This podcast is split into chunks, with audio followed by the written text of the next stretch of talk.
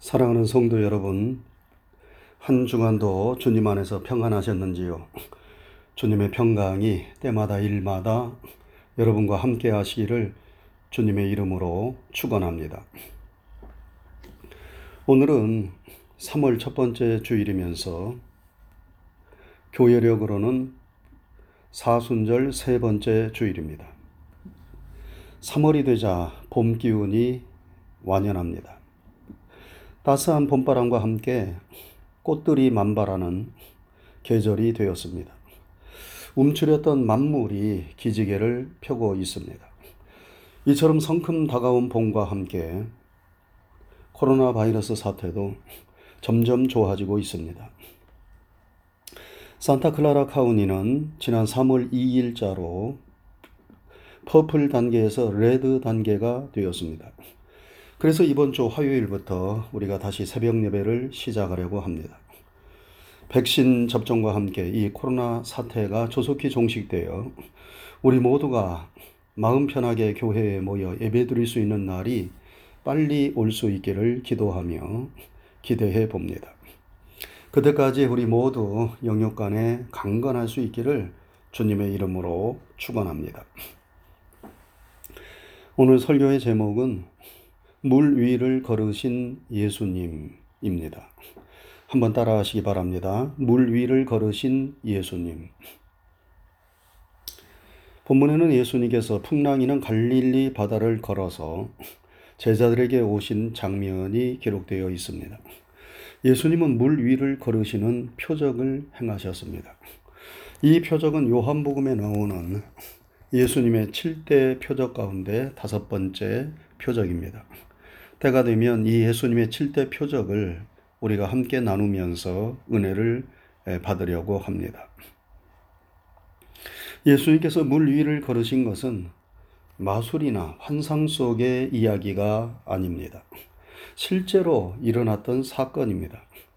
여러분 어떻게 사람이 물 위를 걸을 수 있습니까? 아무리 예수님이라도 그런 일은 일어날 수 없을 것이라고 생각하는 사람들은 이 기사를 각색합니다.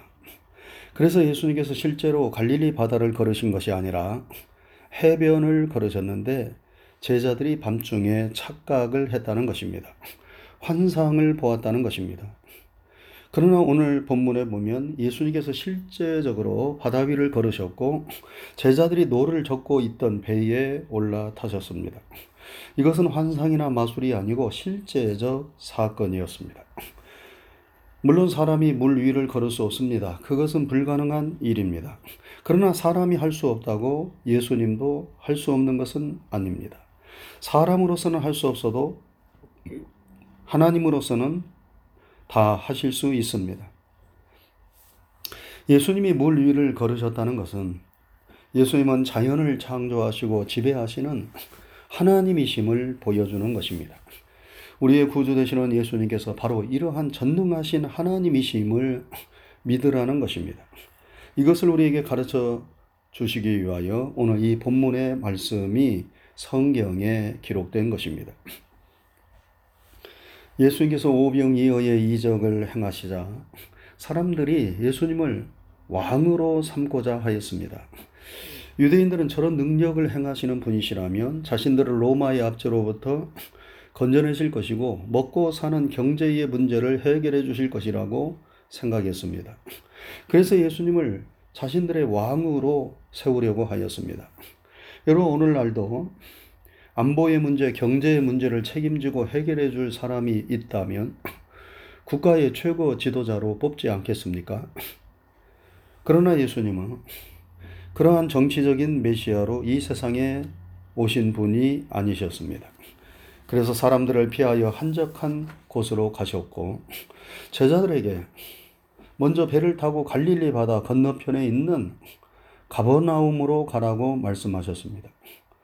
그래서 제자들이 날이 이미 어두워졌지만 배를 타고 갈릴리 바다를 건너가는 것입니다.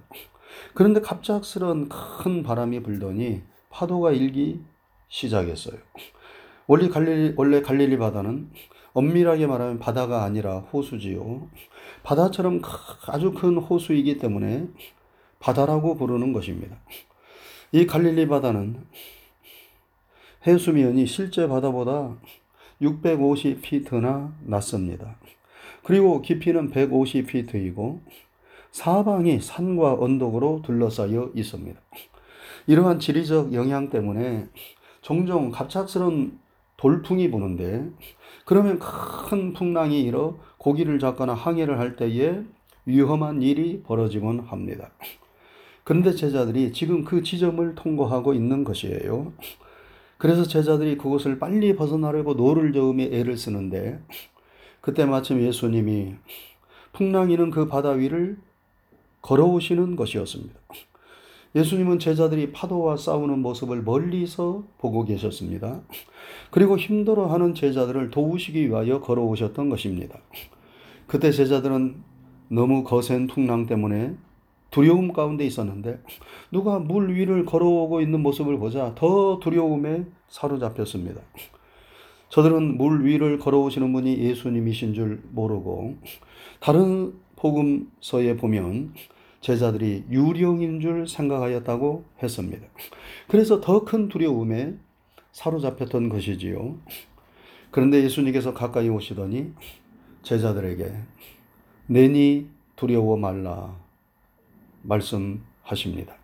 그때서야 제자들은 예수님이신 것을 알아보고 기쁨으로 예수님을 배로 영접하였습니다. 그리고 풍랑은 잔잔해졌고 예수님과 함께 제자들이 탄 배는 목적지에 잘 도착하였습니다. 이것이 오늘 본문의 내용입니다. 사랑하는 성도 여러분,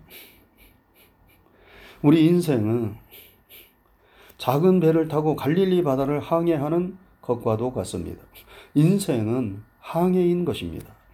배를 타고 항해할 때에 순풍을 만날 때가 있지요.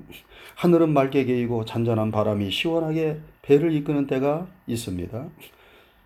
그런 날만 계속되면 얼마나 좋겠습니까? 그러나 바다를 항해하다 보면 좋은 날만 있는 것이 아닙니다. 하늘이 잔뜩 찌푸리고 먹구름이 나타나고 천둥 번개가 치며 폭우가 쏟아지고 풍랑이 배를 집어삼킬 듯 몰아치는 때가 있습니다. 그러다 날씨가 개이면 다 툭툭 털어버리고 목적지를 향하여 새롭게 출발하는 것이지요.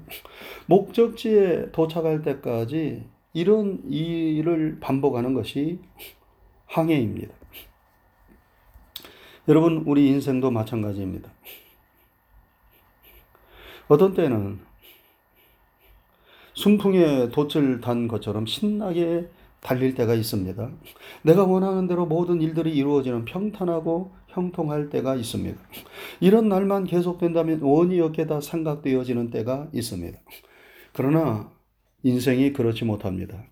변덕맞은 날씨처럼 하늘에서 천둥 번개가 내리치고 폭풍우가 밀려올 때가 있습니다. 인생의 풍랑을 만난 것이지요. 역경과 환란을 만난 것입니다. 건강하던 사람이 병에 걸리기도 하고 잘 나가던 직장과 사업이 어려움에 처하기도 하고 가정의 위기가 찾아오기도 하고 좋았던 인간관계가 불편해지고 깨지기도 합니다. 세상에 나 혼자밖에 없는 것과 같은 외로움과 절망감에 사로잡히는 날도 있습니다. 이런 날들이 반복해서 우리를 찾아옵니다. 그래서 인생을 고해라 말하기도 하고 인생에는 쉼이 없다고 말하기도 합니다. 성경 전도서에도 보면 우리 인생에는 형통한 날과 곤고한 날, 이 두 날이 있다고 말씀하지 않았습니까? 그러므로 우리는 나의 날에 항상 좋은 일만 있을 것이라는 환상을 가져서도 안 되고, 나의 날에 항상 공고한 일만 있을 것이라는 망상을 해서도 안 됩니다. 인생은 배를 타고 항해하는 것이기 때문에 항상 두 개의 날이 반복하고 교차하면서 목적지를 향하여 가는 것입니다. 여러분, 인생은 배를 타고 항해하는 것과도 같습니다. 그래서 우리의 삶에는 여러 가지 풍랑이 있습니다. 그런데 오늘 본문이 우리에게 참으로 가르쳐 주고자 하는 것은 예수님께서 이러한 풍랑들을 잔잔케 하시는 분이시라는 것입니다. 예수님은 풍랑 중에 고통당하는 제자들을 도와주시기 위하여 바다 위를 걸으셔서 제자들을 찾아오셨어요. 예수님이 오시자 바람은 그치고 파도는, 파도는 잔잔해졌습니다. 여러분, 예수님이 오셔서 우리와 함께 하시면 삶의 어떠한 풍랑도 우리를 두렵게 하거나 이길 수 없습니다. 왜냐하면 예수님은 바다 위를 걸으시고 풍랑을 잔잔케 하시는 분이시기 때문입니다. 제자들은 예수님을 보자 두려움이 사라지고 기뻐하였습니다. 왜 그렇게 변화되었습니까? 그것은 저들이 예수님을 알고 체험하였기 때문입니다. 제자들은 예수님과 함께 하면서 예수님이 행하신 모든 표적들을 보았습니다. 혼인잔치 집에서 물로 포도주를 만드신 이적을 보았습니다. 죽을 병에 걸린 사람을 살려내는 것을 보았습니다. 38년 된 병자를 일으키시는 것을 보았습니다. 오병이어로 5천 명을 먹이시고 열두 광주를 남기시는 것을 보았습니다. 예수님은 단순한 인간이 아니라 하나님이심을 보고 체험하였던 것입니다. 그래서 예수님이 함께 하시면 불가능이 없음을 저들은 믿었습니다. 이 믿음이 있으니까 갈릴리 바다의 풍랑이 아무리 흉흉하다 할지라도 예수님이 함께 하신 그 배를 풍랑이 어쩔, 어쩌지 못한다 하는 것을 알아, 알고 믿었기 때문에 그 풍랑이 두렵지 않았던 것입니다. 사랑하는 성도 여러분, 우리가 성경에 나오는 예수님의 이적을 믿을 뿐만 아니라 지금까지 우리의 삶 속에서 우리와 함께 하신 하나님의 역사, 주님의 역사를 바라보고 믿는다면 우리는 어떠한 삶의 역경과 풍랑이 우리를 찾아온다 할지라도 결코 두려워하지 않을 것입니다. 우리의 지나온 날들을 한번 신앙의 눈으로 돌이켜 보시기를 바랍니다. 우리의 삶에 좋은 일들만 있었습니까? 그 당시에는 도저히 감당할 수 없을 것처럼 여겨지던 삶의 풍랑들이 얼마나 우리에게 많이 있었습니까? 수렁에 빠진 것과 같아서 도저히 빠져나올 수 없을 것처럼 생각되었던 일들이 얼마나 많이 있었습니까? 그런데 우리는 그 숱한 삶의 풍랑들을 이겨내고 수렁에서 빠져나와 오늘 여기에 있습니다. 어떻게 여기 있습니까? 주님께서 우리를 찾아와 주셨고, 우리를 도와주셔서 그 삶의 풍랑들을 감당하고 이길 수 있도록 하셨기 때문입니다. 여러분, 다윗도 그러하였습니다. 그가 어린 시절, 아버지와 형들의 사랑을 받으며 집안의 막내로서 평탄한 삶을 살았습니다. 그러나 하나님의 기름 부으심을 받고 블레셋 장군인 골리앗을 때려눕힌 다음부터는 그를 대적하고 그를 죽이려는 사람들로부터 무수히 생명의 위협을 받고 쫓겨다니는 삶을 살았습니다. 심지어 그의 아들인 압살롬마저 반역을 일으켜 아버지를 죽이려 하였습니다. 참으로 기막힌 일 아닙니까? 그때마다 다윗은 하나님께 부르짖어 기도하였습니다. 시편 40편에 보면 제가 아주 좋아하는 다윗의 신앙 고백이 나옵니다. 내가 여호와를 기다리고 기다렸더니 귀를 기울이사 나의 부르짖음을 들으셨도다. 나를 기가 막힐 웅덩이와 수렁에서 끌어올리시고 내 발을 반석 위에 두사 내 걸음을 견고케 하셨도다. 새 노래 곧 우리 하나님께 올릴 찬송을 내 입에 두셨으니 많은 사람이 보고 두려워하여 여호와를 의지하리로다. 다윗은 기가 막힐 웅덩이와 수렁에 빠진 것과 같은 삶의 풍랑을 만났을 때 하나님께 부르짖어 기도하면서 하나님의 도우심을 기다리고 또 기다렸습니다. 그런데 하나님께서 그를 지켜주시고 인도해 주셨습니다. 그의 입에서 새 노래를 부르게 하셨습니다. 그의 원수들 앞에서 그를 기름 부어 세우시고 상을 베풀어 주셨습니다. 그래서 그가 노래합니다. 내가 사망의 음침한 골짜기를 다닐지라도 해를 두려워하지 않을 것은 주께서 나와 함께 하심이라. 주의 지팡이와 막대기가 나를 안위하시나이다. 나의 평생에 선하심과 인자하심이 정령 나를 따르리니 내가 여호와의 전에 영원히 거하리로다. 이 다윗의 신앙 고백이 우리의 고백이 되어야 하지 않겠습니까?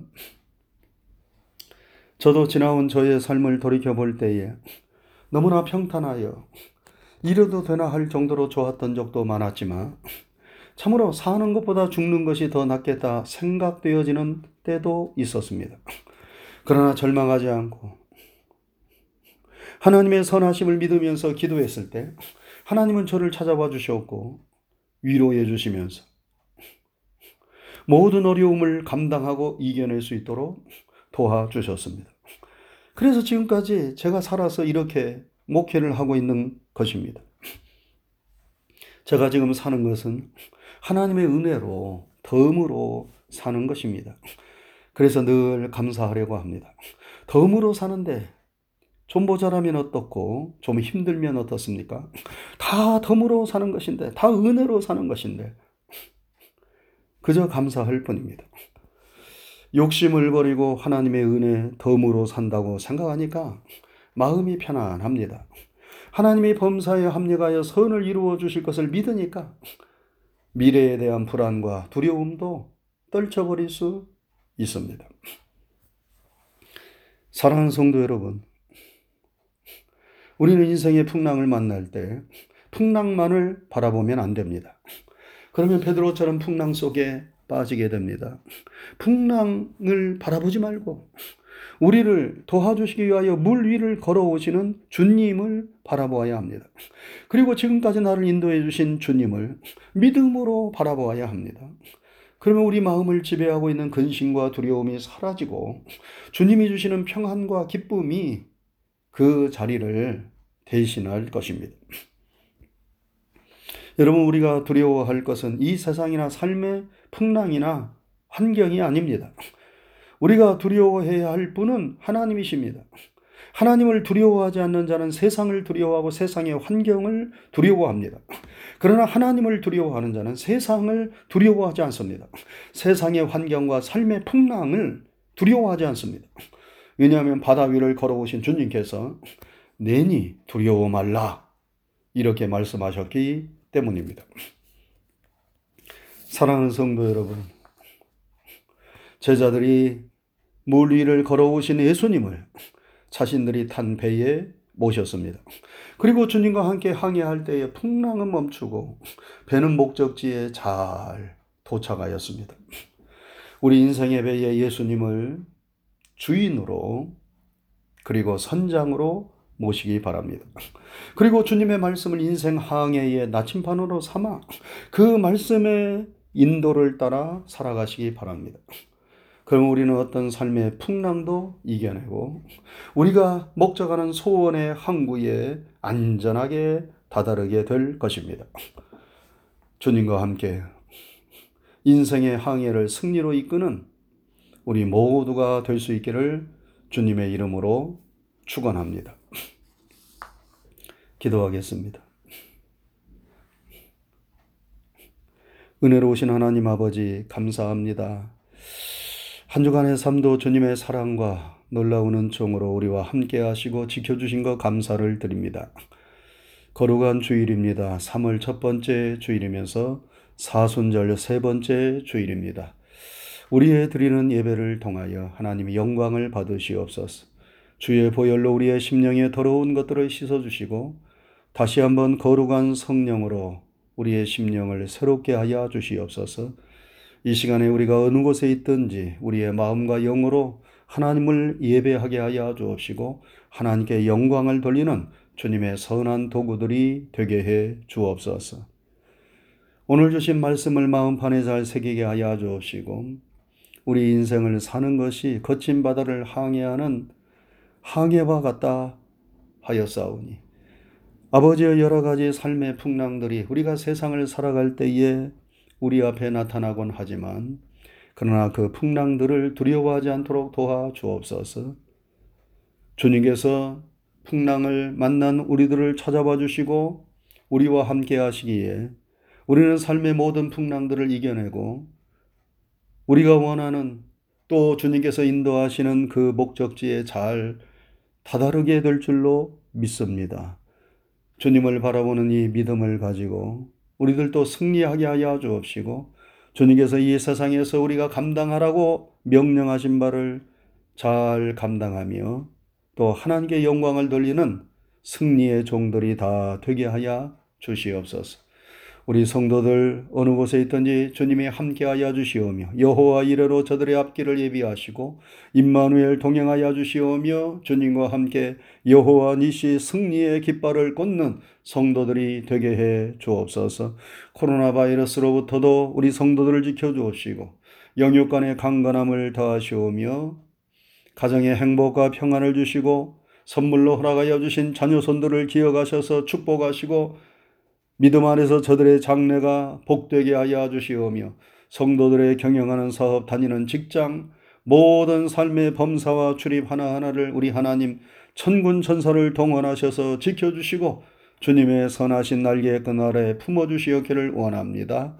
우리가 사순절 기간을 보내고 있는데 나를 사랑하사 나를 위하여 이 세상에 오셔서 고난당하신 예수님을 기억하며 다시 한번 주님의 사랑이 우리의 심령에서 물부터 부어진 바 되게 해 주옵시고 주님께 더욱더 가까이 나아가는 은혜의 사순절 기간이 되게 하여 주옵소서.